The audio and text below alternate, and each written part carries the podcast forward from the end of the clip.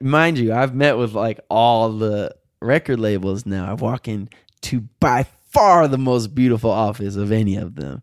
It's a corner office in New York City. It's unbelievable view. Its office is like bigger than this floor of my house that we're in right now. and there's Jay Z sitting in the room, and I'm like, oh. when people ask me like, "Do you ever get starstruck?" I'm like, "Yeah, I got starstruck then."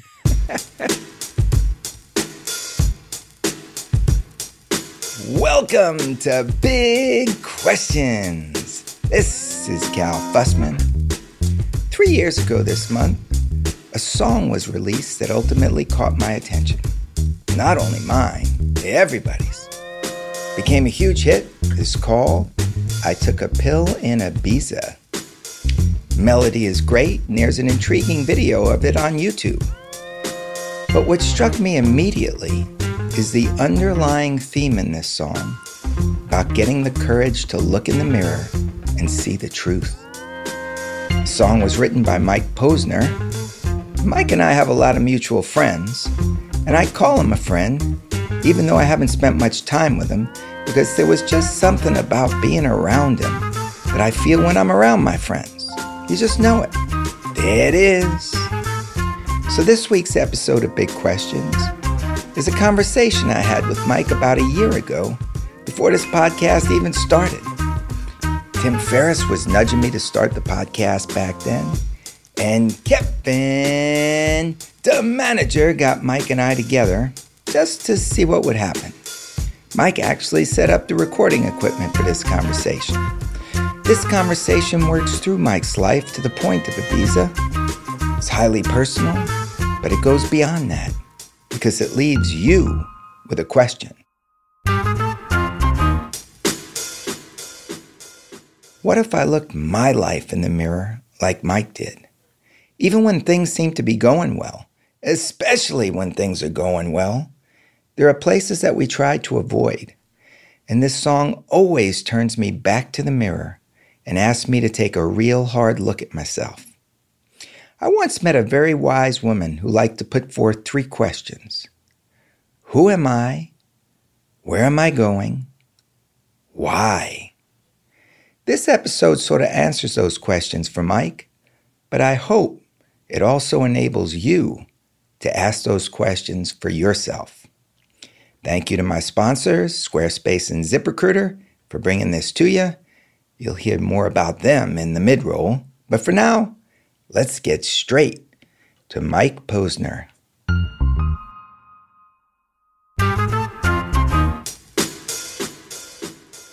We're on, and uh, this is Cal Fussman here with Mike Posner, Here I am.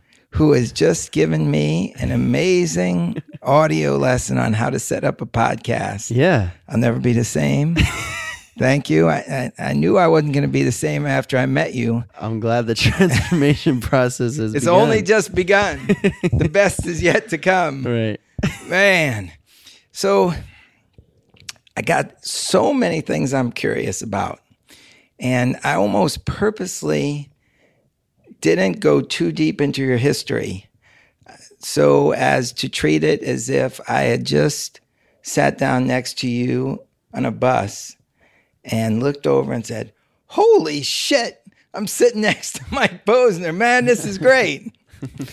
and so if we were into that conversation, one of the things that I'm sure would come up pretty quick is I'm curious, was there a moment where you knew you had the gift in your voice?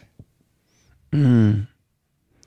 It's an interesting question because I remember feeling like I didn't have the gift in my voice when I first, and it ties into the recording lesson we just did when I was 13 and I got my first microphone. And actually, I didn't, I didn't, I just used to record myself on like the microphone that came with my mom's like gateway desktop computer. And I remember listening back and being like, "It sounds terrible. My voice is terrible." Oh, and no nobody likes the sound of their own voice, right? No, and I would I would say the first two years, first two years of my career in recording, if you call it a career, I was a kid playing on his mom's computer, but the first two years of me recording music was really spent on like trying to figure out how to make my voice sound good to me and getting used to how my own voice sounded to me. Um, so I've been i I've been talking into microphones for a lot of years now, um, and So you were trying to make the microphone your friend since you were like 13 years yeah, old. Yeah, and I feel like it didn't like me at first, you know, for, for about two years. And I think honestly, it was a combination of getting used to how my own voice actually sounds and using my voice in a way that I actually liked. Um, and this has been an ongoing thing for me because I've sort of I've created microphone voices at times in my career, especially if you listen to my earlier music where I would sing very breathy. If I could write you a song to make, I can make like a parody of myself. But when I listen to it, it sounds ridiculous. And the reason I grew out of that was a lot of the microphone voices I would use were unhealthy. And I, um, I would use my voice up and I couldn't sustain myself on a tour. So I work with voice coaches and they say you're you're like whispering when you sing, buddy, and uh, don't do that. Now, when you were starting at 13, were you just speaking into the microphone or were you singing into it? I was rapping. Know, I was explicitly not singing. I started singing when I was 20, 19 or 20, and I started rapping when I was 8. So I think I've actually rapped longer than I've sung still. And w- w- can you recall a mo- the moment you started rapping? There was a moment where I had a sleepover with a couple friends, Ronnie Posey and Aaron Webster. Shout outs if you guys are listening. and uh, we we had I don't know, we came up with we had somehow decided before the sleepover that we were gonna freestyle. Freestyle means like rap off the top of your head without a pre-written verse, just rap make it up as you go. I don't know why or how we had stumbled upon. We we liked rap music to to be um, clear for sure, um, and so we had we like all found one CD that had music without um, words that we could um, rap to. We had this sleepover and we also rapped and we all stunk. And I remember them sort of feeling like that was fun. And I remember feeling like I'm going to get really good at this. And I haven't really stopped since. Wow. So you that was a moment. That was a pivotal moment for you. Yeah, I didn't I didn't realize it was a pivotal moment at the time. I just liked it. I was like I'm going to keep doing that. I'm going to I'm going to get like I'm to be dope at this. And um I didn't realize at the time that I was going to, you know, be my career. Now, wh- where exactly did this happen? And we had a little conversation before we started Mm-hmm. about being from Detroit Yeah. Or being from the suburbs of Detroit. Yeah. So this is happening in the suburbs of Detroit. This is happening in Southfield, Michigan. Southfield borders Detroit.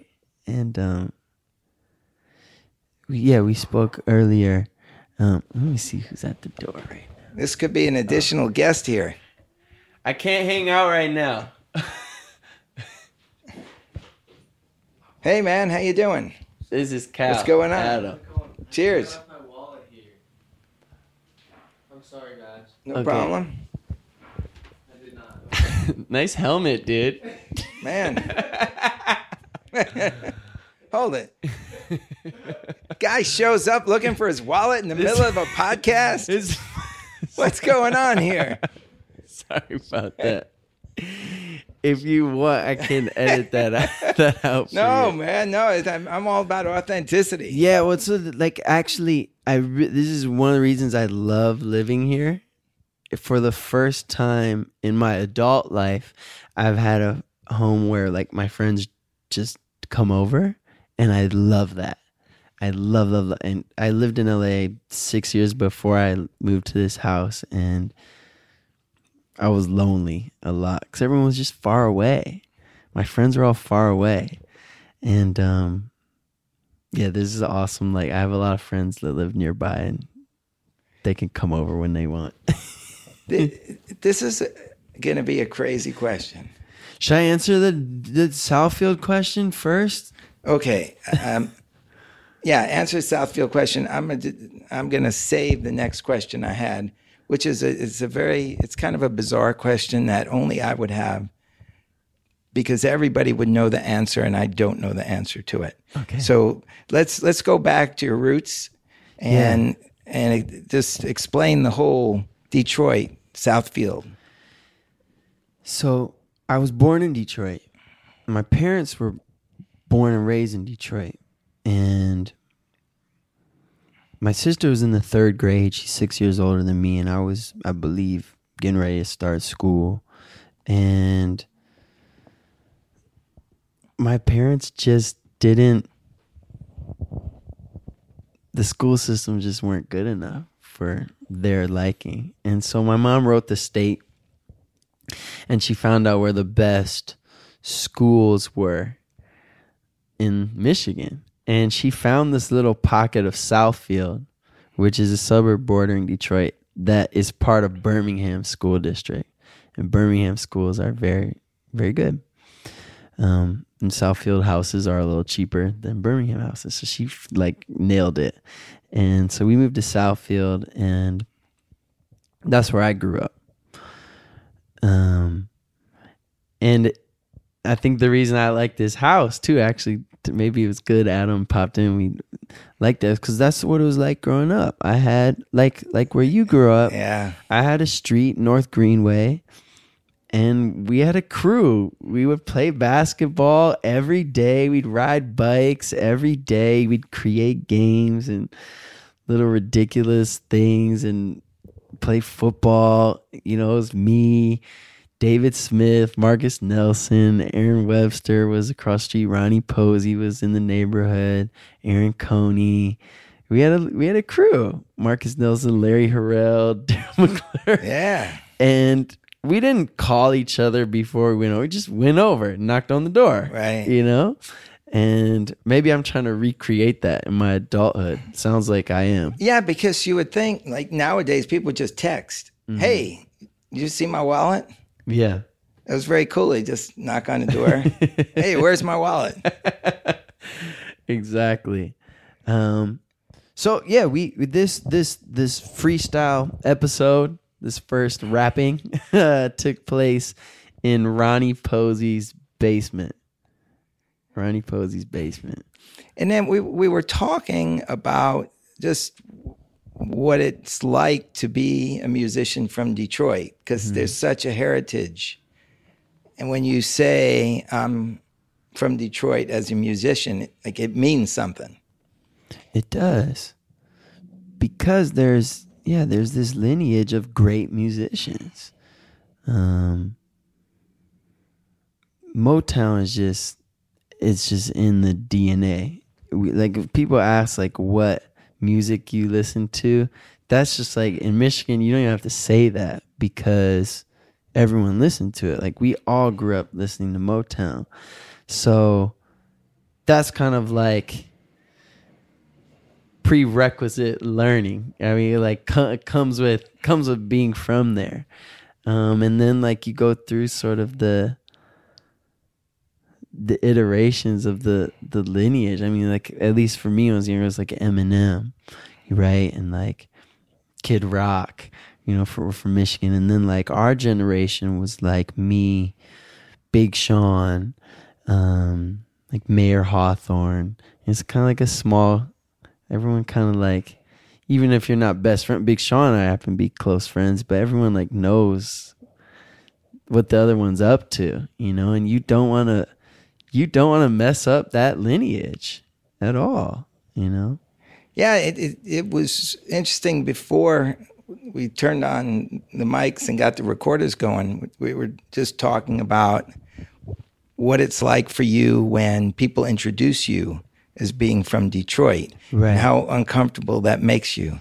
Right. And I, w- I said to you before is that if I was in Michigan, I would never say I'm from Detroit. I would say I'm from Southfield. And the reason is, is being from Detroit, it, well, it doesn't always imply, I mean, being from Detroit doesn't necessarily mean you had a tough time growing up. Um, it kind of implies that when you say you're yeah, from there hardships. and and I grew up in a middle class neighborhood, largely African American neighborhood, but like we when we went to the grocery store, we didn't check the prices, which I always think is like a good indicator where the family like we got the food we wanted to eat, right? And we didn't like we didn't check the prices. So I would never like I I don't want to wave the flag or or claim that I've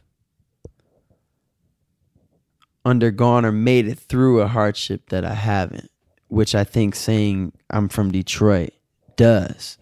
And so it's is yeah, I, I I feel uncomfortable with that a lot, you know. But but then there are people like from Detroit that are proud of you and want you to say you're from Detroit. Yeah, I was telling you I had a had a long uh, conversation with Paul Rosenberg about this, and Paul Rosenberg is from a suburb. I think he's from Farmington or North Farmington, like myself, and he man uh, he manages Eminem. Eminem's from Detroit, clearly. And so he, Paul was encouraging me to like say I'm from Detroit more and claim it more.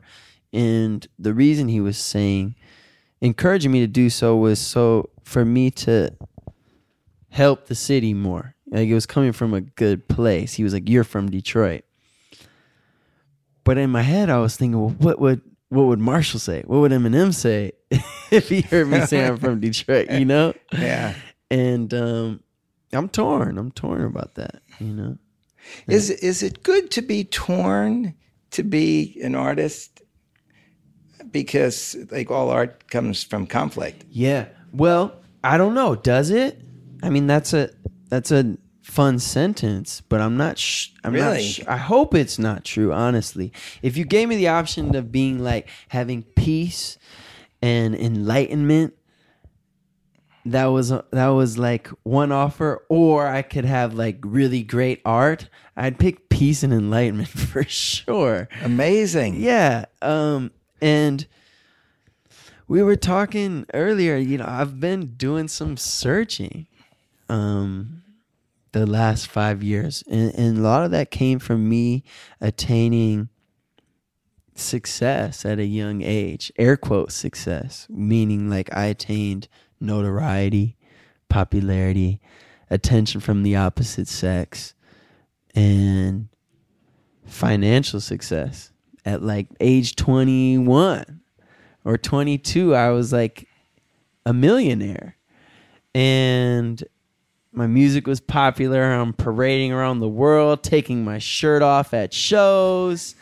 And i realized at some point it didn't solve all the problems I thought it was gonna solve. Meaning I like was still the same guy with the same like if you broke down my happiness and sadness into percentages, they were about the same as they were before all that happened. So I'm trying to figure out like if that doesn't do it, what does? But but it sounds like from the way you're describing your upbringing, you're you're a pretty happy guy. I have my ups and downs Yeah. like anyone. Um it's yeah, that's interesting. I mean, I felt like the full breadth of human emotion. I I'd say like in every place I've been in. And um there definitely been moments in my upbringing where I felt really unhappy, especially in high school. Um, in the winters, especially, I would feel I would feel really depressed. And I, I want to clarify what I mean when I say that word because depressed can be used as like an emotion, but it's also the name of like an illness. Right. Right. So I'm I'm using it to refer to a, an emotion. I never went You're feeling sad. yeah, I was feeling sad. I never was like diagnosed with Right. depression.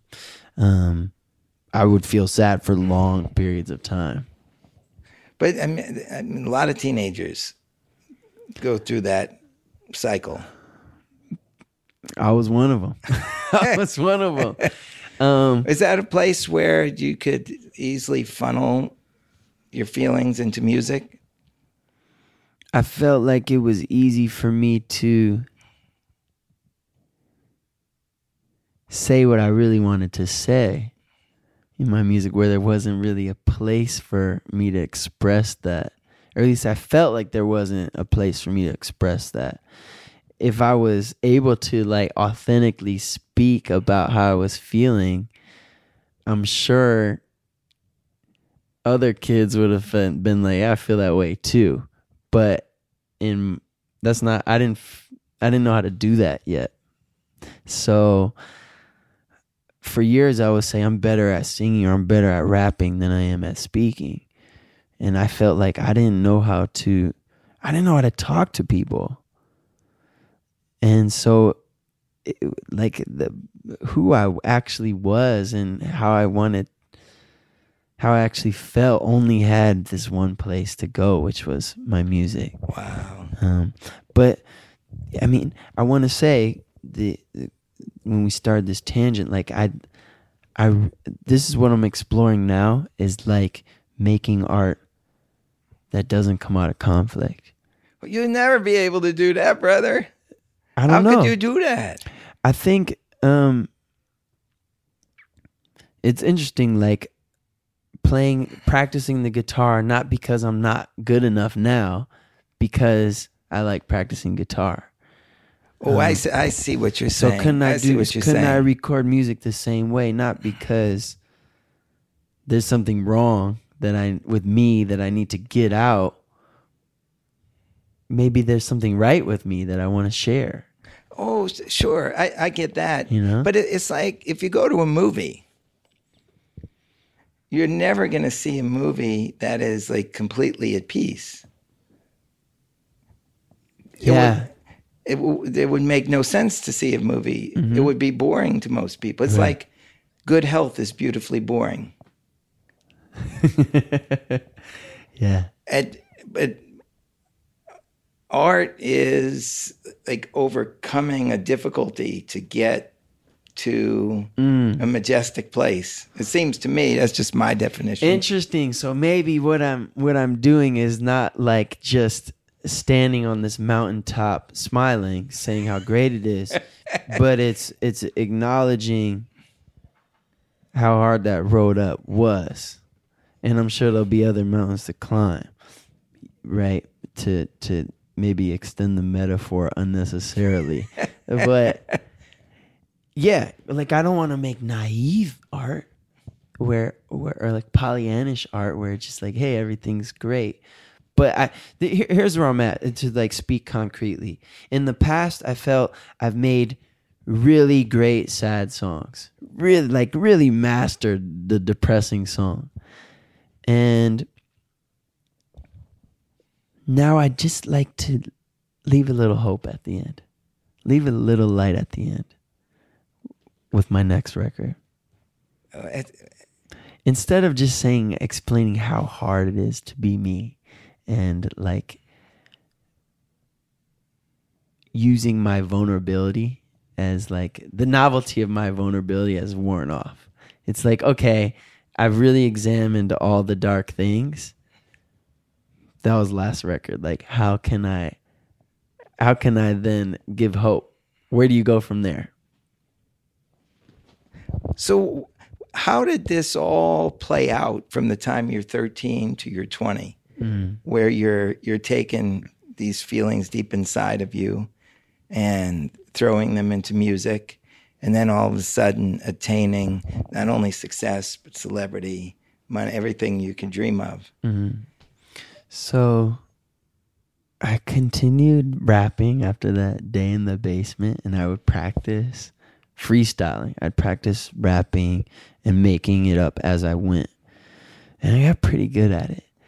And so in high school I would do what we call battle other rappers.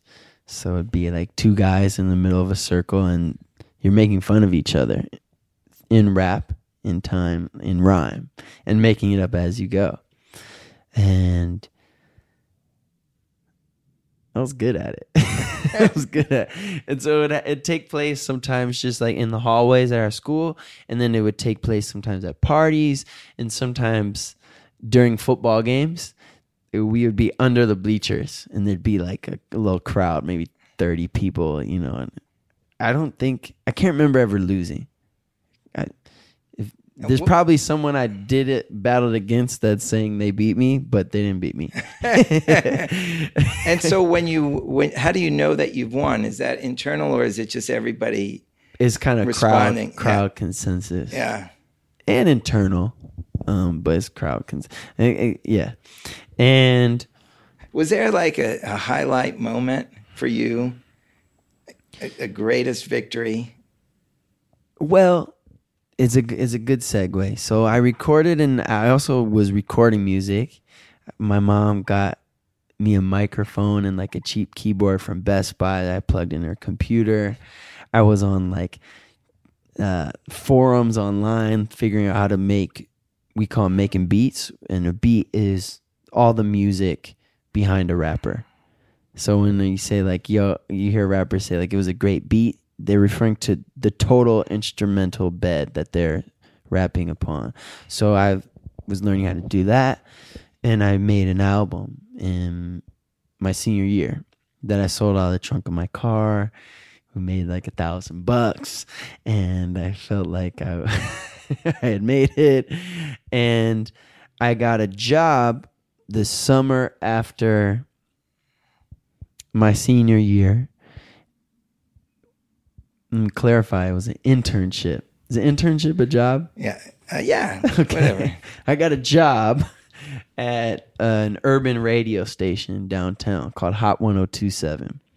And I was there. I would do things like, you know, get coffee for people, or I'd like, they had t shirts they would give away. I'd organize the prize closet and the t shirts and fold them all, etc. And I worked with, there was another intern I worked with named Pat. And Pat was a really talented rapper, so I started doing beats for him. And he said, You know, I'm in a group with this guy, Sean. Um, but it's kind of in a weird spot because we met Kanye West. And Kanye wants to sign Sean, but he doesn't want to sign me. oh man. Um, anyways, Pat introduces me to Sean. There's a they have a whole crew called Finally Famous, and I I they take me in their crew. I'm like the only white guy in this like this crew. We're finally famous, and uh, I started doing. You know, I was doing music with Pat. I was also doing music with with Sean. And started like doing beats for Sean and sometimes doing choruses and um, I then I had been accepted to Duke University. I I left the summer ended. I went to school.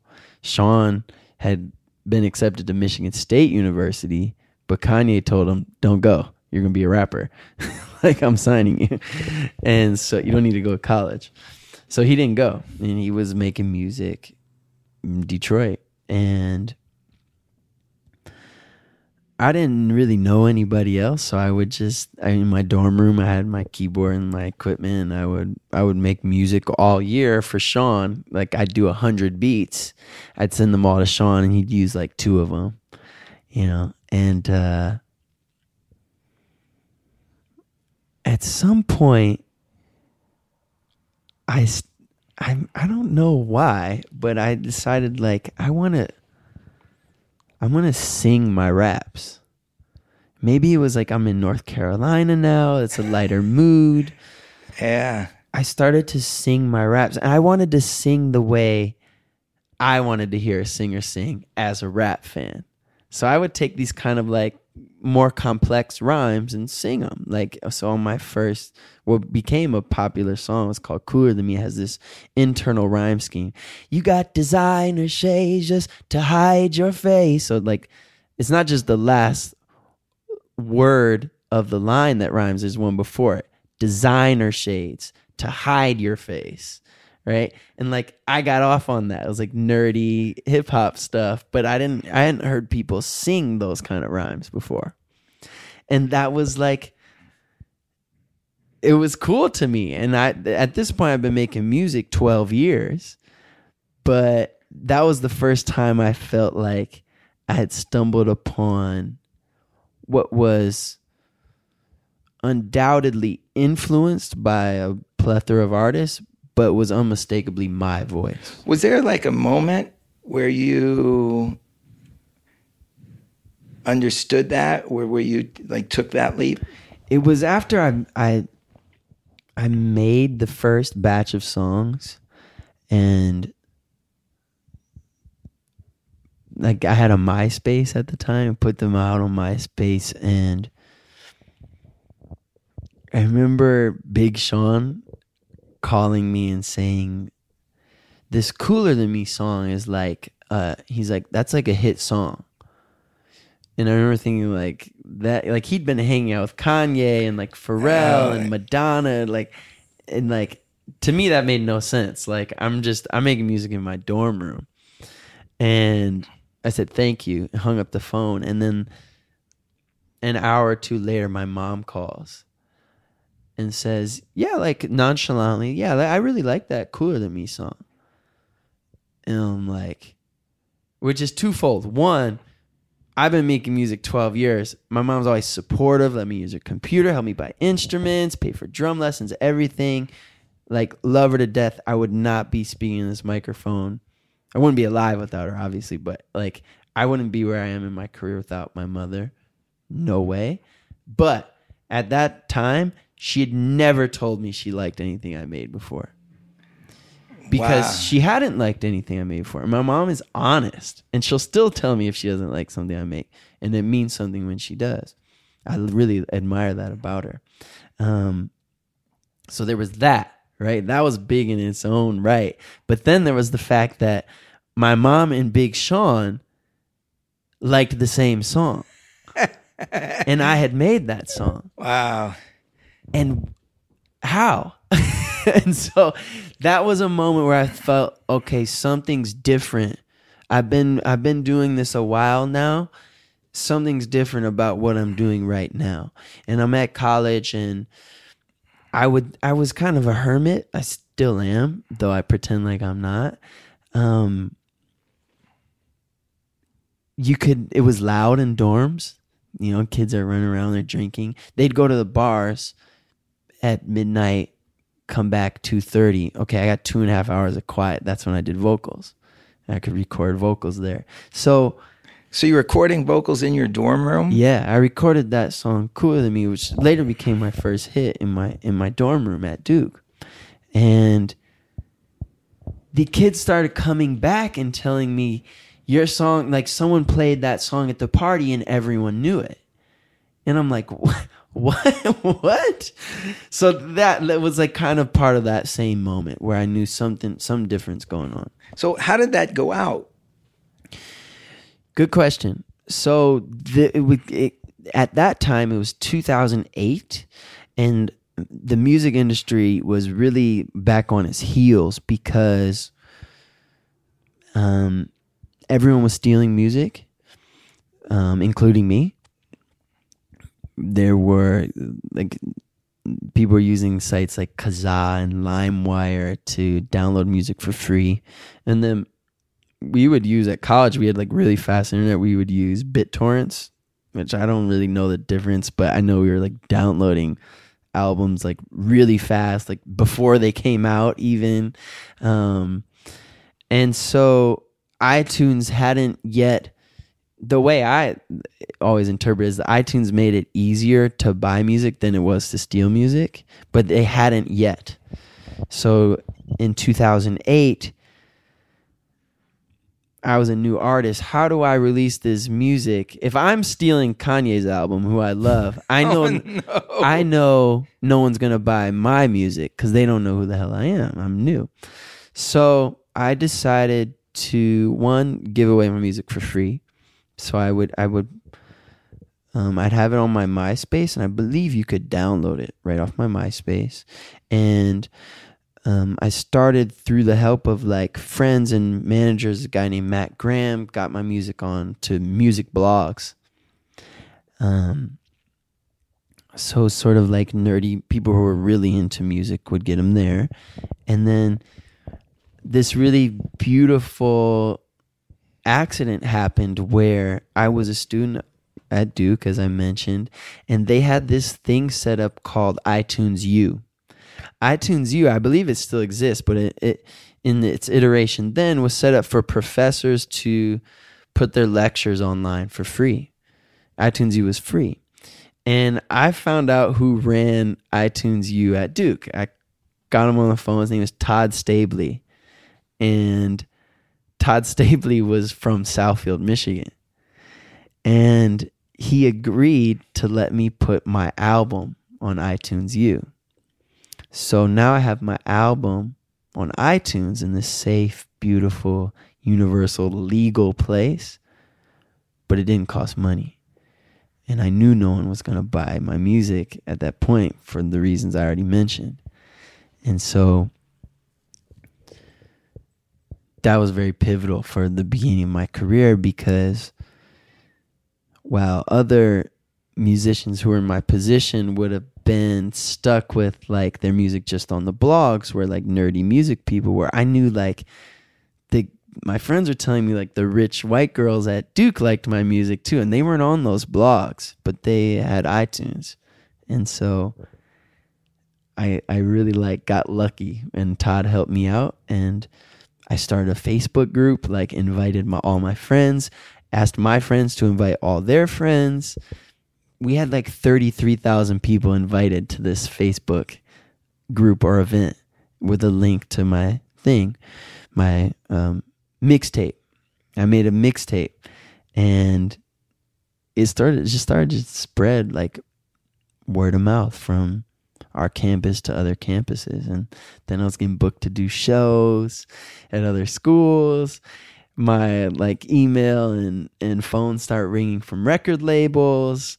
Um, and I get to the end of my my junior year and like I'm being flown to New York to meet with like Atlantic Records and RCA and um, I've flown to LA and meet with Jimmy Iovine all about you know signing me as a as an artist and I get to so I do all these meetings I come back it's like kind of a whirlwind things are actually taking off uh, I should mention that when I do this like first like project in my dorm room, that Big Sean did three features on that project, and it like really helped people listen. So, anyways, I get to end of junior year. I've flown to New York, flown to LA, come back. Things are picking up. Booked a couple shows. These are the first shows I've ever done, and I'm in finals week at Duke, and I'm trying to like also not fail my oh, classes. Oh, and my manager calls and he says, You have to go back to New York. I said, Dude, I just got back from New York. I can't go to New York. I have to like write this term paper. He said, You got to go back to New York. Jay Z wants to meet you. I go, What do you mean Jay Z wants to meet you? Meet me. Jay Z wants to meet you. I go, okay, I'll go back to New York. So I don't t- like I'm on I'm like taking this call in my dorm room and like I don't tell the soul because I don't believe it's actually going to happen. I think I'm to fly to New York and they're going to say Mr. Carter's busy today. He's very sorry. John Mania like and meet with someone else. That's what I actually think is going to happen. So I don't tell anyone. I fly to New York I arrive at the the Rock or Rocawear um, building, and I'm waiting. You know, like, and finally they're like, "Okay, Jay's Jay's ready to see you." I still don't believe he's actually gonna be there. Walk through all these like samples of his clothing line, and going by like Mark Ronson's in the building, who's a wonderful artist and producer and DJ, and we and I mind you, I've met with like all the record labels now. I walk in to by far the most beautiful office of any of them. It's a corner office in New York City. Unbelievable view. Its office is like bigger than this floor of my house that we're in right now. and there's Jay Z sitting in the room, and I'm like, when people ask me like, "Do you ever get starstruck?" I'm like, "Yeah, I got starstruck then." and I was struck by his ability to unstarstrike me He made you comfortable in a finger snap. quick, couple minutes. To like, then I'm like trying to plug my laptop into his like system so I can play my music, and it's like not working, but it's okay because he's like, he's so amazing. like we're just hanging out. Finally, I get my my laptop plugged in right. I remember he's wearing like the first Kanye Yeezy shoes. He's wearing these black diamonds on his like neck and wrist. And I play the song Cooler Than Me. If I could write you a song to make you fall in love, I would already. I look over at him and he scrunches up his face almost in a painful way and he starts nodding his head real hard like he loves it and i'm just like wow this is like insane and we end up i play him more song we end up talking for like maybe two hours maybe two hours and he it's me my manager Jay Z and his business partner at the time, John Meneilly. Jay Z looks at John Meneilly and goes, What? What do we do now? And John Meneilly goes, We do a deal now. He's like, Okay. So I leave, I go back to Duke, and I'm writing my term paper in the library What was the term paper about? sociology. I don't remember what it was about. I BS'd my way through that one. and I checked my email and there's an offer from from Roc Nation to sign me. And I just like this is like what I always wanted. It was like a record deal. It's like what I've been working for, towards. And so I'm like, how am I gonna finish this term paper now? was so I I like I close So out the so email. so basically, Mm, y- you're looking at your computer and you're you're saying like I'm good now, and okay, I'll go back and write my paper like just in case. yeah. Because that, that part of you like wanted to like finish school or you just felt responsible. I felt like I'm at the very end of the semester, like I'm almost done with the paper, like Just just get it done. Yeah, and I've never gotten in high school. I ne- I got one B plus. The rest were A's and A minuses, and ironically, the the B plus was in band. What? Yeah, that's another story. The But- only B you got in all of high school was in band. Correct. All right, we're gonna hold that. We'll just finish Okay. the story because I, I got to Okay. hear that. So the, and then you know Duke was a little harder. Duke was hard. I mean, I was just like one of the smarter kids in my high school. Now I'm like close to the bottom of the barrel at Duke. it's like the whole school was like the smartest kid at their school. So I got like A's and B's, right? But that was the only C I ever got was that class that I was writing the paper for. Um, Did that teacher ever know like where you were? I don't think so. I don't think so. And then so but then I actually end up not signing I got an offer from RCA Records as well. And assigned to RCA, not to Jay Z. And that was summer after my junior year. And I signed a publishing deal. So I'd made like a little money. And I was like gonna quit school. I thought like you go to school to get a job. Okay, I have a job. I don't need to do school. And my mom said, not so fast. My mother is someone who her parents were like God bless my grandparents, but they're like, You're a woman. You don't need to go to college. So she worked two full time jobs, put herself through college. To the point where I'm not paying for my own college. And now you're ready to walk away. After three years. And I really, I had taken summer school. I really had one semester left. So she called me and was just very honest, like, this is going to be a problem for me if you leave. Not like I'm to be upset, like I caught you drinking or something. Like, this is to be a real problem for me. And so I said, okay, I'm to, I'll go, I'm to finish. And I, I went back to school. And then the, when I went back, teachers kind of knew I would Cause I'm doing shows. I got class. I got this like real senior schedule. I got class Tuesday, Wednesday, Thursday. I leave Thursday night. I do shows Friday, Saturday, Sunday. I fly back. Do teachers treat you differently when they know that? Honestly, I think it was a testament to all my my teachers and professors. They really didn't. And I thought I thought a lot of them could have been might have been like harder on me. Like who's this guy? He's in the, or like a you know, and they could have like stuck it to me, and they didn't. And um, they were curious. Some of them, like one, so I did a show in North Carolina. Like one of them came to it, and he's like, "Okay, I see like what you've been, what you kind of talking about now." like, um, but I think I think they all handled it really professionally, honestly. Did a lot of people want to know where the first line of "Cooler Than Me" came from?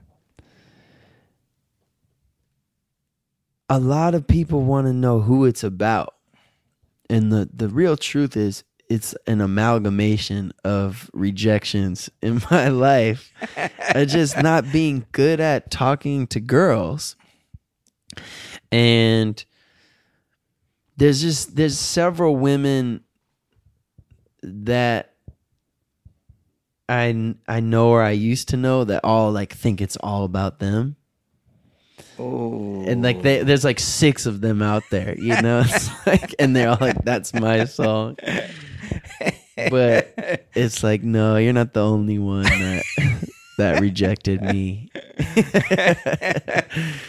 oh man! yeah, But like, where? that's the ironic. Another ironic. Sorry to jump in. But that song is all about someone being cooler than me. And I think the way like I shot the music video for it, it like people will always say to me, like, what do you think? You're cooler than me? Like they use this like quip on me. And I just always find that ironic because yeah, as I'm like speaking it, it seems like this this this song about essentially not being cool made me air quotes cool for a while. And then that, I think that happened again in my life when I put out the song I took a pill in Ibiza. It was like this song about blowing my shot in music got me another shot in music. And I don't know what it is about about the like the irony of my the song whatever songs become popular for me, you know. Well, it it it may be that you're just following something in inside you that just got to come out, Mm. and it kind of takes you to these interesting places that maybe you're not ready for. Yeah. Well, I, I don't know if you were ready for all the immediate success No, I wasn't you're at about all. to have. I was totally overwhelmed.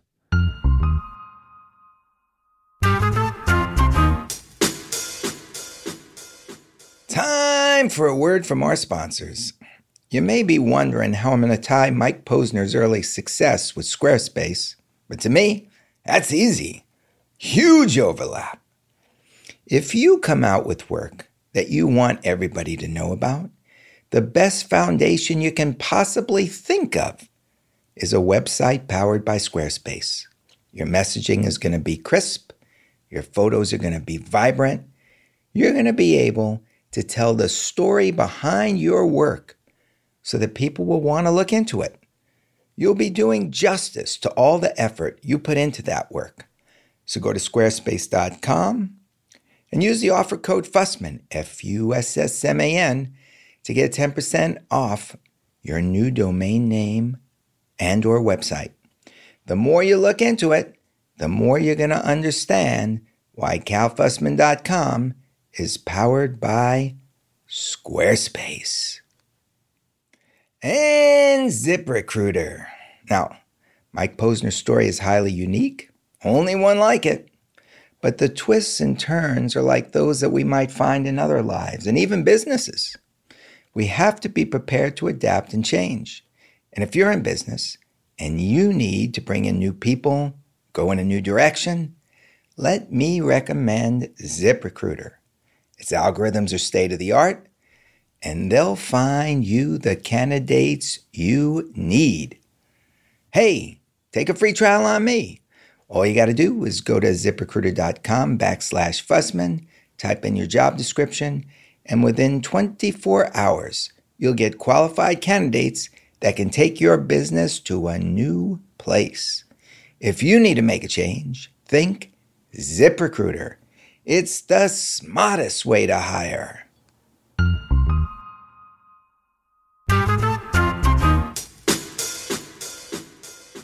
What happens when everybody starts to say, I love your music. I love what you say. I love your voice. At first, it's really cool. And then it became, yeah, I said it, the, the word really is overwhelming. Where like, as I explained, I was this, I was this kid who like didn't go out. Like I was always, I kept to myself. I, and I still, I can have a, my mom always says like, you know, you can have a good time all on your own. and all of a sudden it was like I was the popular kid. And I had never been popular before Oh, so you weren't used to this at all. at all. And it I I just like couldn't handle What, what does handle that it. do to you? I started also I think I started to believe it too. Like I was so great. And I started to think like I was so great. And this whole world got created around me. This like little ecosystem, this little social system got created around me that I was the center of. And I would go on tour and there's a whole like band on the bus with me that work for me as a tour manager that works for me. And i'm so, like very quickly i'm around only people that either like work for me or like absolutely love me. And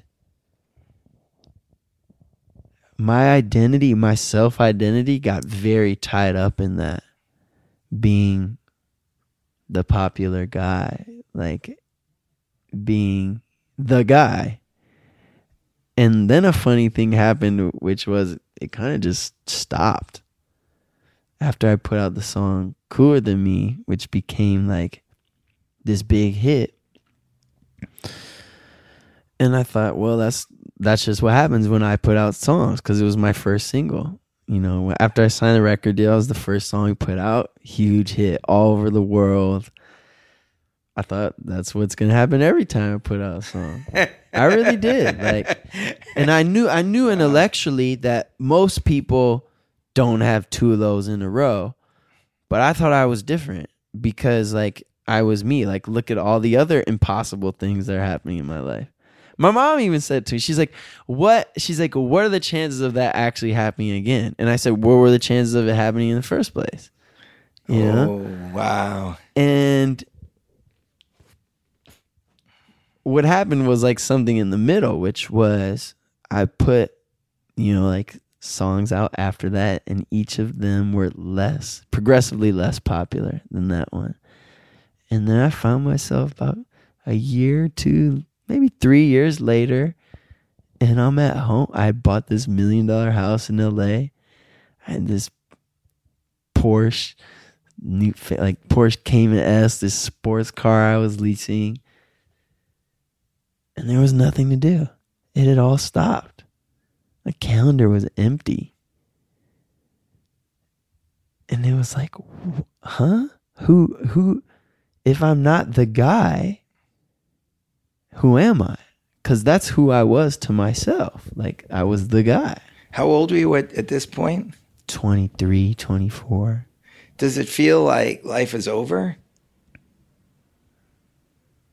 In terms It of being creative, I mean, obviously you can. it yeah i had this decision to make. I mean where i would find myself like clinging to moments of validation. Like i would seek out someone to like tell me i'm good or seek out someone to recognize me because that made me feel good. It filled me up. And if i really look back on it i don't think i don't think i think that started before music which was like i got validation out of other people telling me i'm good Right, but the reality is you were alone in your dorm room when you were making Cooler Than Me. Mhm. There was nobody around. It was just you and the poetry that turned into music. Mm. So when you're doing that, it's really just you. right And now again, we're seeing you've got a million dollar house yeah and an empty calendar. And Yeah. so it's really just you again, it's just me again which is maybe your sweet spot. i think so and I, I mean, I ain't Sigmund Freud here, but just listening to the story. I remember that I remember making this decision because it there was also like, well, all right, like what do I do now? And I made this decision at that time that I still really like music and I like making it.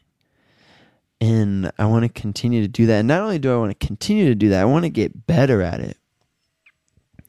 So I I found like a really great piano teacher who became my mentor. His name was Norman Henry Mamie. And I found a great guitar teacher, Jean Marc Bacaldi. And I found really great vocal coaches, Dave Stroud and Valerie Morehouse. And I just started getting better. I'm going back to the gym. Yeah, I'm going back to the gym, and at this point, like, I'm still making a ton of music too, recording in the studio. Are you are you recording just like you did at Duke, like between Yeah. midnight and two in the morning? Just No, at a habit? No, different. different. T- I try to, and and now I still I try to record like during. I actually like in the morning, and I like finishing at like a normal time and eating and like going to bed, and getting up early. But I record the same way. So we're in my studio now. I just put same way like in my mom my mom's computer in the dorm room. The mic goes next to the computer. I hit record on the laptop. I hit R. I sing until I make a mistake. I hit the space bar, stop, and I go back. And I I'm alone. I don't have an engineer. Is what I'm saying. Um. So I so that's what I spent that time doing. But then I also like it gave me. It was it was, man. It's really remarkable because it got me thinking, and this is when the searching started like if if accomplishing all those things that I dreamed of doing, it's like I really like these are like dreams come true.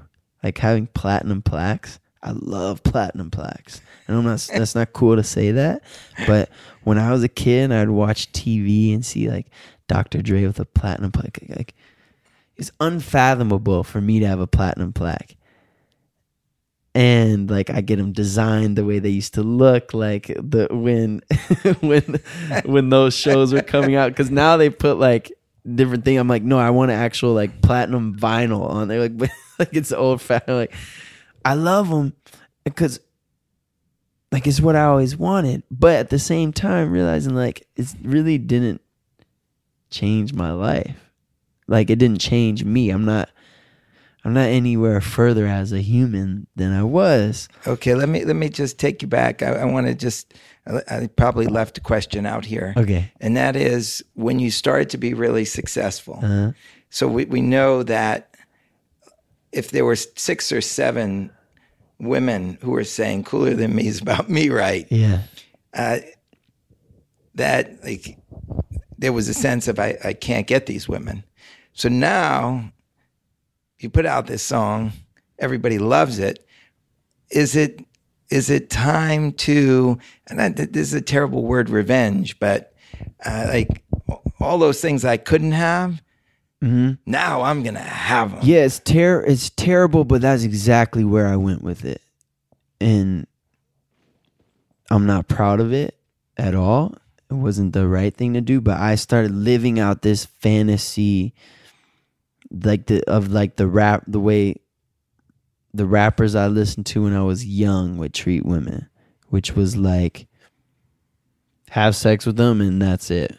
And don't let them close, don't let them touch your money, don't you know? And yeah, I felt like I was I was getting revenge. Like I would go from city to city and I'd sleep with women and I'd never talk to them again. And if like they if someone said as much to me as like I had a nice time with you, that was grounds for me never speaking with them again because they're getting too close. That's how guarded I was. And I realize what I'm saying now is terribly sexist and Well, you could almost smell that that was gonna happen. You could almost. I, I guess you can, in from from your point of view, but like But what? it's what ter- It's terrible, and I still have to deal with that today. What how that ended up, I want to say because I don't want to just leave it as like, yeah, I slept with a bunch of women. It made it very hard for me to connect with a woman after that because I had been with so many women in this one way. It was hard for me to turn it off, and it still is. You know, and at the end of the day, it's like, what do I actually want? Well, I like want love and I want like a a family at some point. And like, well, I have to stop acting this way. And not only do I have to stop acting this way, I have to stop thinking this way, and and realize that these are human uh, human beings, right? Not pieces of meat, which is really like how I treated women was really terrible. Like I was using women to impress my f- friends, which is really like to validate me. And that's not what other human beings are here for. You know? Yeah, well, I can almost see how if you you start out in a place where you can have, well, now you can, and so it almost is like a balancing act. But in the end, you're left with nothing either way. Yeah. I have a history of of like overcompensating. Like I'm on the ditch on the right side of the road, like let me test out the ditch all the way on the left side of the road. You know? Well, maybe that's what you need to just ultimately straighten yourself out. I think you know, I think yeah. But I then, so. but then, the interesting thing from what I'm picking up here is like you need to be back in that place where you're alone in the room, and you you want something, and that's going to lead you to the right place in music, Mm. which it's it appears as the story progresses that's what's going to happen. yeah, it happens. So I'm getting better at music. And I also, where I was about to go was, it got me asking this question, which was like, if, if the music and the and the women and the money haven't solved all my problems, if I still feel insecure at, and like not good enough in my own head, then what like what what does work?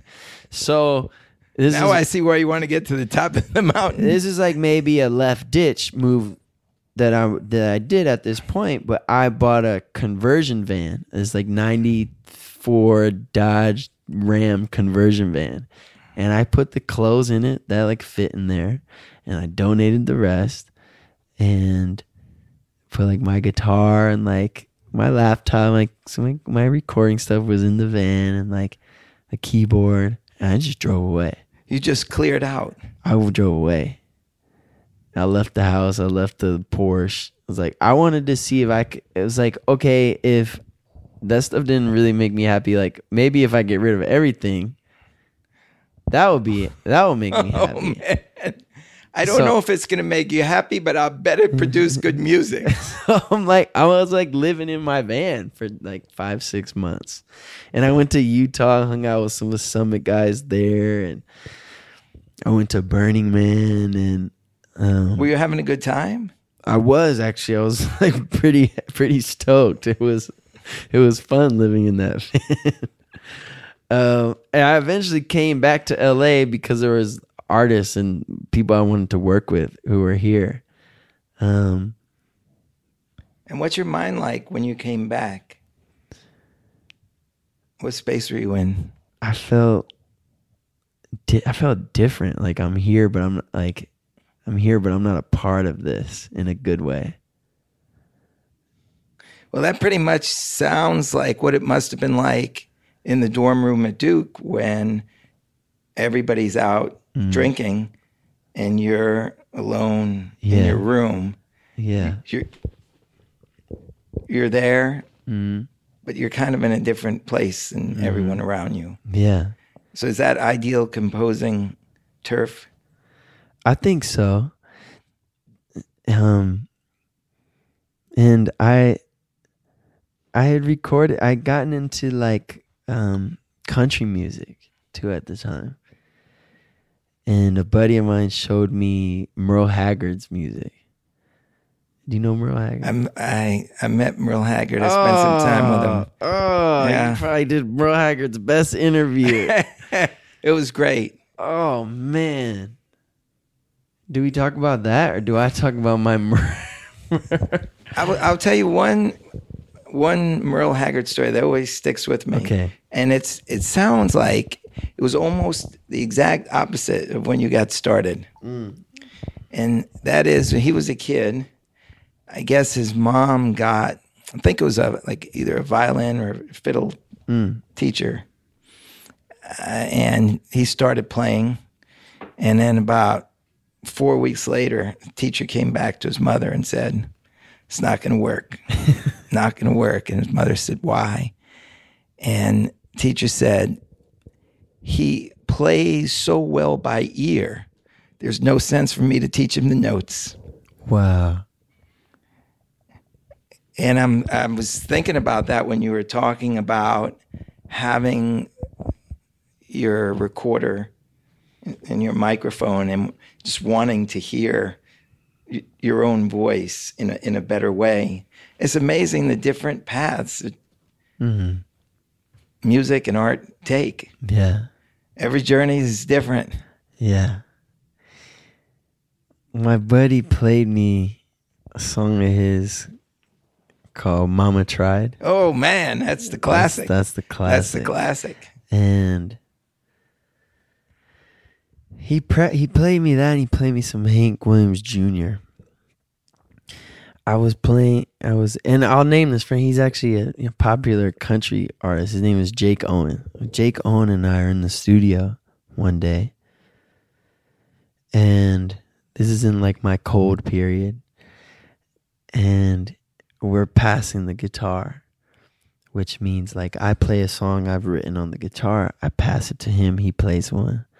He passes it back, I play him a tune, and he looks at me and says, That's a great tune. What inspired it? I said, You know, it's about like a girl I had a thing with in New York, and some of it I just made up. And he looked at me and he goes, Well, why don't you just tell the truth? Oh, And he said, You know, actually, there's writers out there that just tell the truth and they don't care. And I was like, Who? And he's like, Okay, let me like take you to school a little bit. And he played like played me Hank Williams Jr. blues man. And he plays me later he played me Mama Tried. And you know what, Cal? I thought because I was living my own life, my own story, it was I, it was boring to me. Like I didn't want to talk about what I had already done because it was like for me it was like watching the movie for the second time, I got and it. I and I missed that no one else had seen the movie. I missed. And so I left the studio that night and I was I was on an airplane. And that's when I took my notebook out and I took a pill and Ibiza. Comes out quick, writing all the lyrics to it. And I land on the plane, I have a guitar with me, kind of figure out chords to it. I don't even know that many chords on the guitar, so I'm like kind of using the ones that I know uh, to to write this song. And it was like a, it's a good song when I finished it, you know. And I record this song, and and this song is all about just telling the truth, like where I was. You know, I took a pill and a Ibiza to show of Avicii I was cool. When I finally got sober, felt ten years older, but fuck it, it was something to do. You know, I'm just a singer who already blew his shot. I get along with old timers because my name's a reminder of a pop song people forgot. And What was it like when you were writing those words down? it's just quick. It's just going. It's just going. It's just going. You're not thinking about it. It's just going. It's it's 20 minutes. You know, 10, 20 minutes. And so it's not like anything. Then you, then you finish it, and you and I have a small sense of like accomplishment, uh, uh, akin to like when I finish a workout at the gym. That's how it feels. Honestly, it's that level of like Oh man, it's that level of like satisfaction. Not any more, not any less than that. So then like I start playing this song live and Now hold it. When you wrote those words, did you hear the music in your head, or did you did the words Yeah. just come to you? I heard I heard like the the kind of texture and the feeling of it. But it sounds like in this case, the words actually came before the music. Yeah, words and, and melody. Like the words are in a melody and a in a pattern. It's not just like free verse poem. There's like a rhythm to it. I know like how it's gonna go. And So you could almost like sense the music that was going to wrap around it. correct. Right. Correct. And so I started playing the song live for a while, and then then it's time to like actually create that music that wraps around it, which is really like my how I like to describe my job. Like I hear it in my head, and I just try to make it sound like that. It's pretty simple, and get as close to that as I can. So I did that with this song, and I put it out, and um it like you know was it was like it was what it was. It wasn't like a cooler than me like big hit or anything. I just put it out. And i set about touring across america on what we called the ninja tour. And me and three friends one of whom interrupted our interview sweetly love him to death adam Yeah. who's a wonderful musician. We've made a bunch of music together. And two other buddies. We rented an rv and I would tweet every day. I'm gonna play in the park at Scottsdale, like Gooddale Park, 5 p.m. Come, it's free. Bring your friends, and I'll hug you after. So me and Adam would show up in the park. Sometimes a hundred people would come. Sometimes five people would come. Sometimes a thousand people would come. But you're like getting back to where you were at Duke, where you're giving everything away for free. That's the end. I never drew that parallel before. I never drew that parallel. That's it. That's it. Yeah. And we would drive around. I, this was one of the songs I would play, you know, for people. Um, we show up, play these shows for free, and I. It was really beautiful for me because I realized during that time, like one, anyone actually cared about me still. I thought like I had this hit, it was over, and I had this idea of my listeners as like these fickle, like pop culture crazed people that with short attention spans. And I was really like wrong about who was actually listening to me and paying my paychecks. And I got to meet all these people on the Ninja Tour. And they were like people, real people, like you and I. You know, with like span like all different types of jobs from like doctor to lawyer to like aspiring musician to like working at Subway, like people. And I got to hear how my music had touched them. See, like some of them had my lyrics tattooed on their bodies. And I mean, there's one couple that I met in San Francisco. Hey, we had last year, we had a miscarriage. And we didn't leave the house until you came to town to play a show. That was the first thing got us out of the house. Thank you. I'm getting stuff like that every day. And it just it just changed like how I looked at who was actually listening to my stuff. I realized like yeah, every once in a while I have these songs that become very popular and they kind of get into the zeitgeist of the world, but under that there's like there's like 30,000 people out here that like love me and care about me and connect with me the same way I connect with like Merle. You know, they like they connect with me that way. And there's that doesn't make them weirdos. I thought they were all weirdos before. I thought like even the word fan is short for fanatic. Fanatic, Yeah. I thought they were all fanatics. They're not. They're like, they're people. And so I'm like, I'm doing my thing with this, and like I got a long beard and the whole deal. like, like Forrest Gump, man, Yeah. when going across country. yeah, and like I'm I'm like I have my van at this time. Like I'm spending time in Utah, and our manager at the time, or who's still my manager now, was a different manager from the beginning, calls and he's like, "So these guys did this remix of I took a pill in Ibiza in Norway." And I, I knew they were getting a remix done. And it's the number one song in Norway. And I was like sitting in Utah with my beard, like I'm like, okay, cool. And then like a week later, like it's now it's number one in like Switzerland too. And I'm like, okay, I see where this is going. Right. So like we have Christmas that year with my family. I'm like, look, I don't know for sure, nothing's guaranteed, but it's looking like I'm gonna have another one of another big song. I can like see it coming on the horizon. And I want to ask your help because like the first time I did this, I didn't handle it too well. Like I, you know, my relationship with all you guys suffered. Who I was like got all messed up and tangled in my mind. And I love you.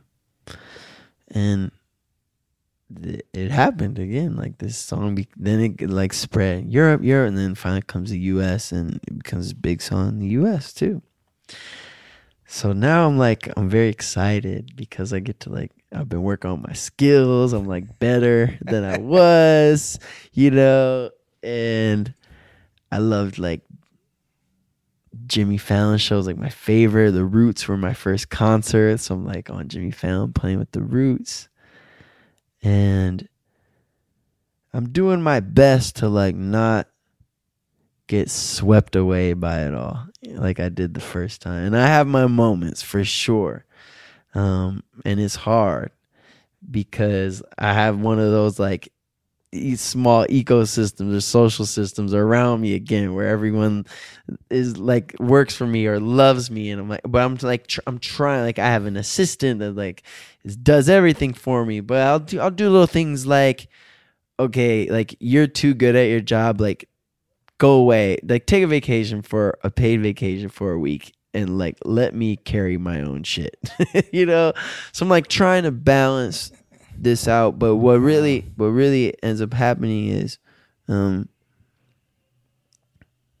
uh, April ish last year mom calls and is like uh, your your father's been he has a tumor in the in the front of his head and they're gonna cut it out tomorrow.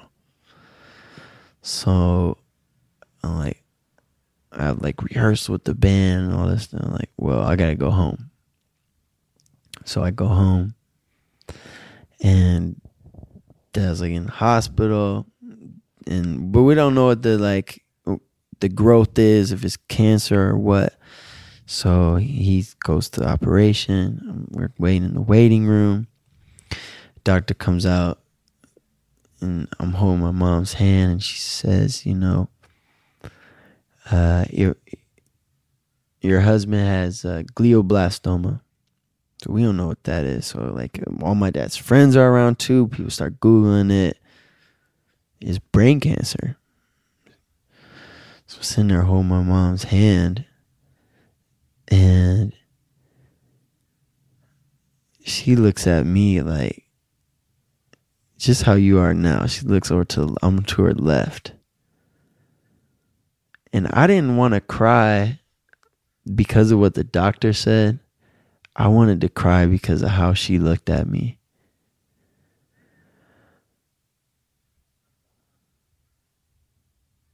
But I didn't. I was like, I, I can't. I felt like I couldn't for her. Like I need to like just pretend like I have it together. And she looked away from me and she's like, okay. She kind of seemed like she's okay. She calls like my dad's brother and she loses it. She loses it. And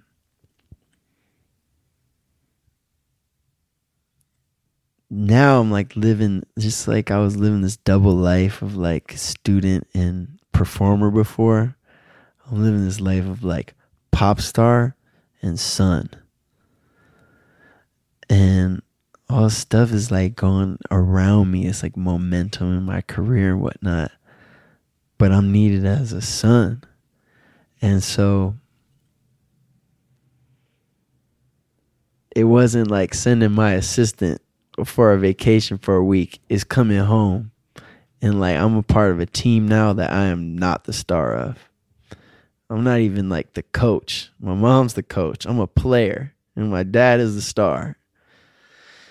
And so now it's it's like, you know, I'll go on tour, my sister would come, we kind of trade places. She go back to work in New Orleans, I come home. And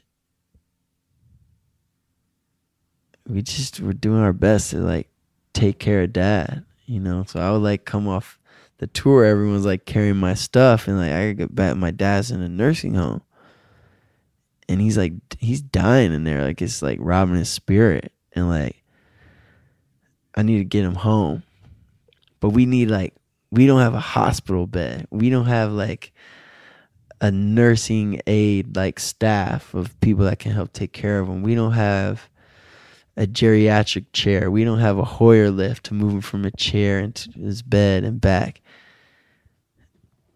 And my mom was like, God bless her. Like she's been taking care of my dad, like while he's basically while he's sick and we didn't know he was sick. When he could like walk around and stuff, he's confused. Like she's been like taking care of him for like years, really. And she's wiped. So it's like, okay, I'm gonna like I know what I need to do. And like I'm gonna wire into this and that's what I did last year. That's what I did last year. And it's funny I meet you after talking with Alex because um, he's been going through the same thing. And Alex is a friend of ours. A friend of ours and a magical friend of ours.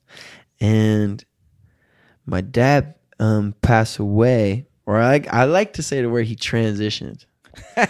my dad transitioned in in January.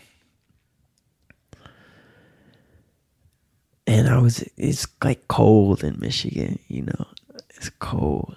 Oh man, you're talking about the winters. Yeah, I don't like sad time. and that was a test. It's like, okay, I'm gonna move. I'm basically, I moved back. I moved back, and like, I thought, well, I've done all this work on myself. I can be happy anywhere. It was hard. It was hard, and he transitioned, and then it was like a week later. And it's like, I, I just gotta get out of here.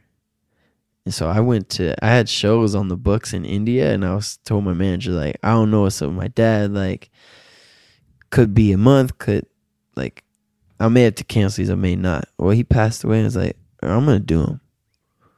So I went to India, I played shows, I went to Dubai and played shows. And then I was like, all right, I'm gonna move back to LA where it's warmer. And then I did another tour in April and in the summer and I was like really ex- doing some like other weird exploratory things I had wanted to do for a while.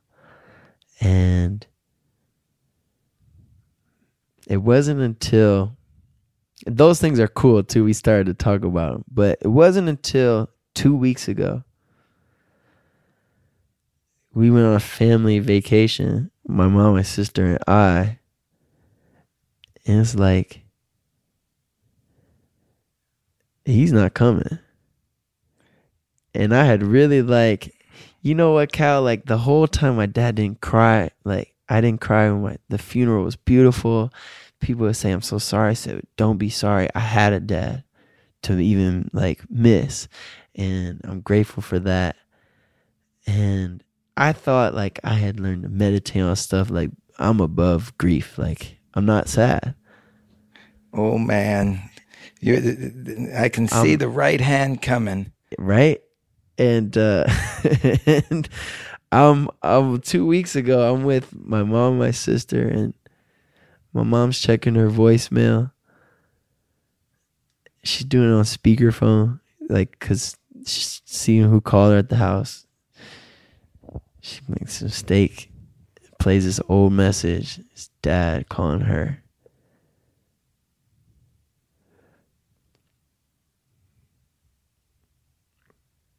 I just I lost it, man. Like my mom lost in the hospital. I lost it. It was like I'm try. I was trying so hard to be strong all that time, Right. crying in my mom's arms. Just tell the truth. 29 years old, t- crying in my mom's arms like a baby. I can remember the last time I cried like that.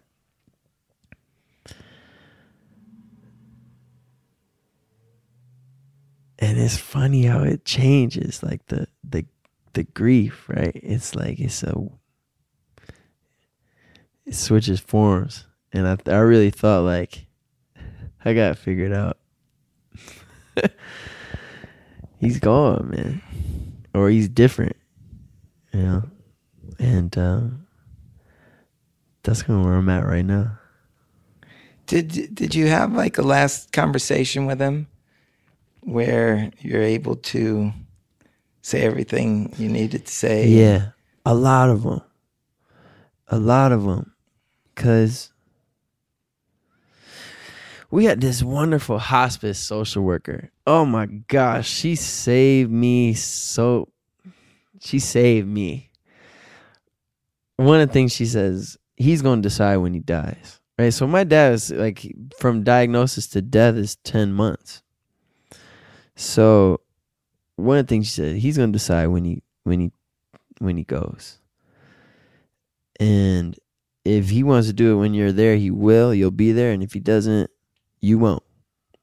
It's not up to you. So that what what that does give you permission to not sleep on the couch next to him. Like you can sleep in a bed. At least for me. That Right. like I felt okay doing that.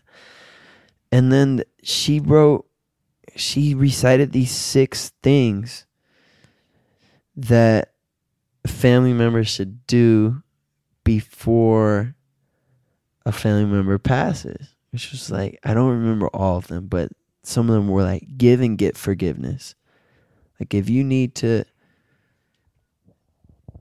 address something with him that you can't forgive him for, you need to do it now. And if you need to forgive him for something, you need to do it now. It's like give and get love. Like you can go in the bed, like you can lay in the bed with them, tell them you love them. And the main one was make sure they know it's okay for them to die. And let them know that you'll be okay. Right. And so yeah, I got to say, hey man, I'm gonna miss. Also, I got to say to my dad, cause he like he was confused a lot, and I think he had like some Alzheimer's dementia going on, combined with the fact that like his head had been sawed open and like a chunk had been taken out of it, and so I realized at some point I got him home from the nursing home. I was, I'm like, I don't think I don't know if he even knows what's going on. Like everyone comes in here every day, tells him he looks great. And like I don't know if he knows he might die soon. And I so I told him. And I said that one day he's like he's off on a tangent. I said, let's get on the same page. He said, okay. I said, you have brain cancer and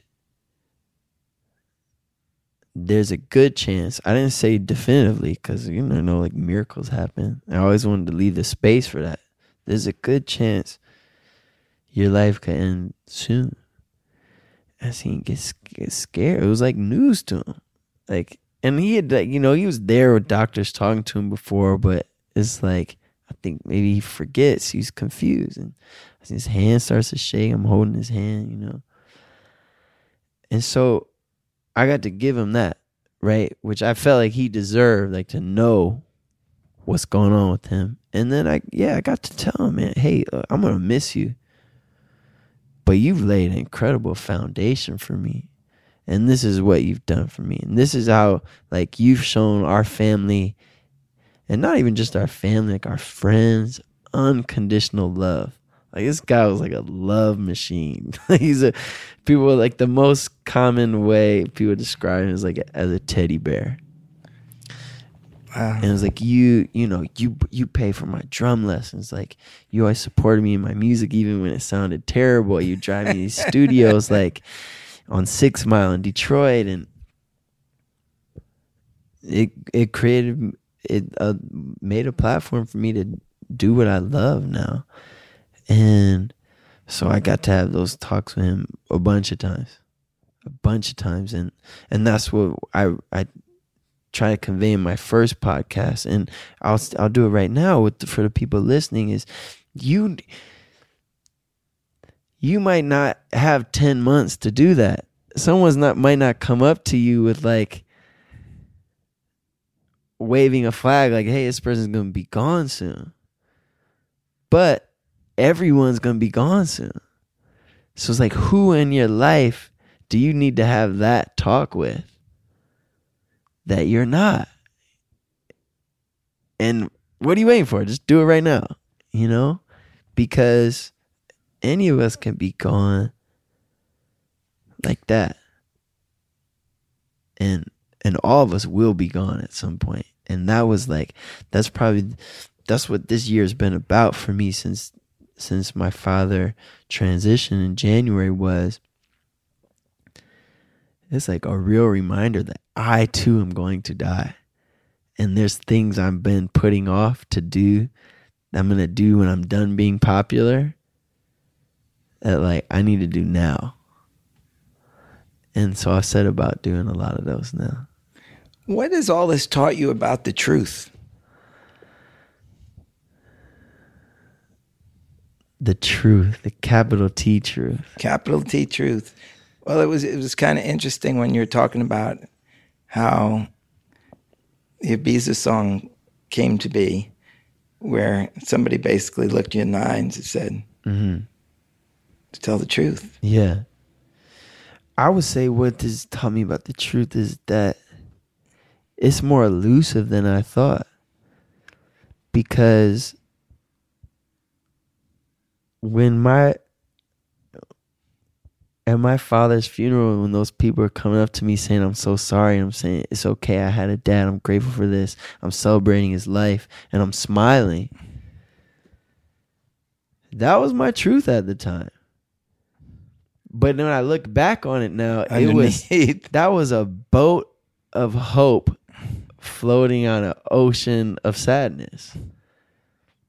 But it was like I couldn't I didn't see that then. And I really I really thought like that was the truth then. Um so I would say what it's taught me about the the truth is it isn't always isn't always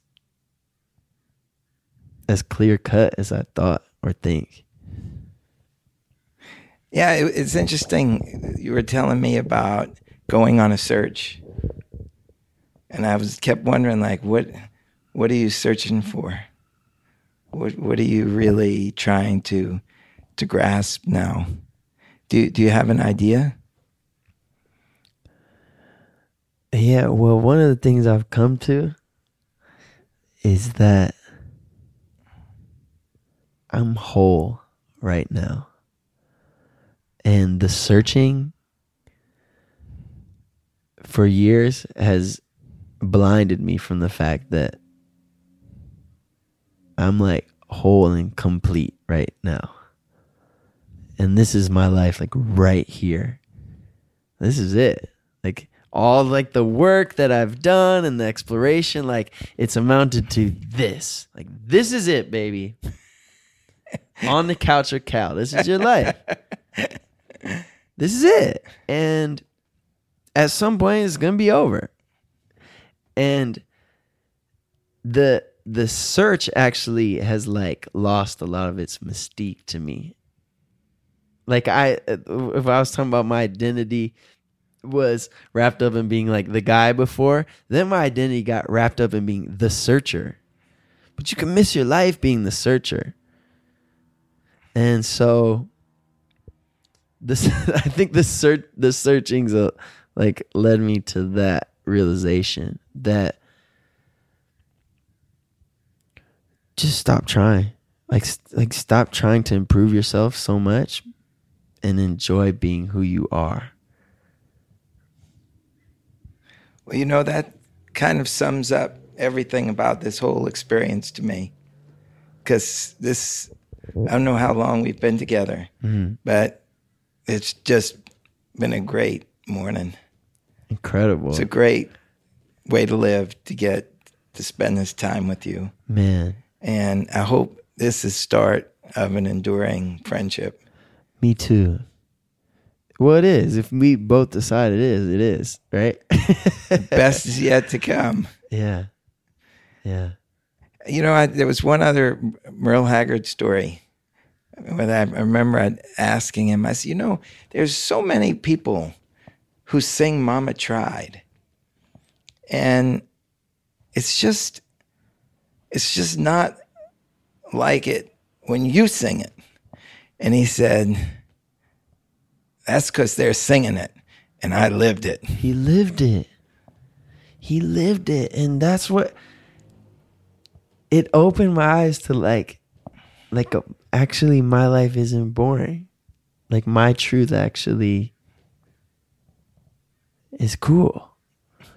And I can talk about like just actually what happened. I don't need to make up a I don't need to fill in blanks to go with the girl in New York. Like I can just say what happened. And that can be it.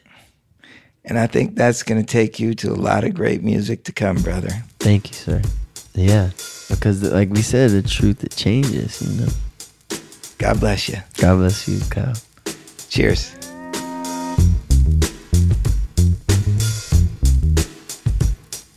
Time to wrap it up with a few takeaways. I love the way Mike spoke about meeting his fans when he hit the road after he got lost in his success and finding out who they really were. I love the way he took care of his dad at the end of his father's life. You know, we can all dream about the trappings of success, and yet it always seems to be our connection to other people that gives us what we're really looking for in life. With that, I want to thank Tim Ferriss. If not for my connection with Tim, this podcast wouldn't exist. Such a beautiful gift he gave me. And with it, I'm able to connect with so many people I never have gotten a chance to meet. Last week, after my deep dive into ice cream with the food therapist Dr. Lara Pence, I received photos of people eating ice cream around the world. One came from Ben Meredith outside Whisk Creamery in Perth, Australia. Ben is holding a sign asking me to join him for an ice cream, and you know what? Ben, one day soon, I will. I can't tell you how happy it makes me to receive photos of the cities and towns and places where you listen to big questions. So if you're up to it, please pass them along. Also, I've been getting an education in self promotion, and I'm told it's beneficial to get as many ratings as possible on the Big Questions with Cal Fussman iTunes link. If you got a minute to rate Big Questions or write a review, I'd really appreciate it. Thanks for connecting, because it takes two. See you next week. Cheers.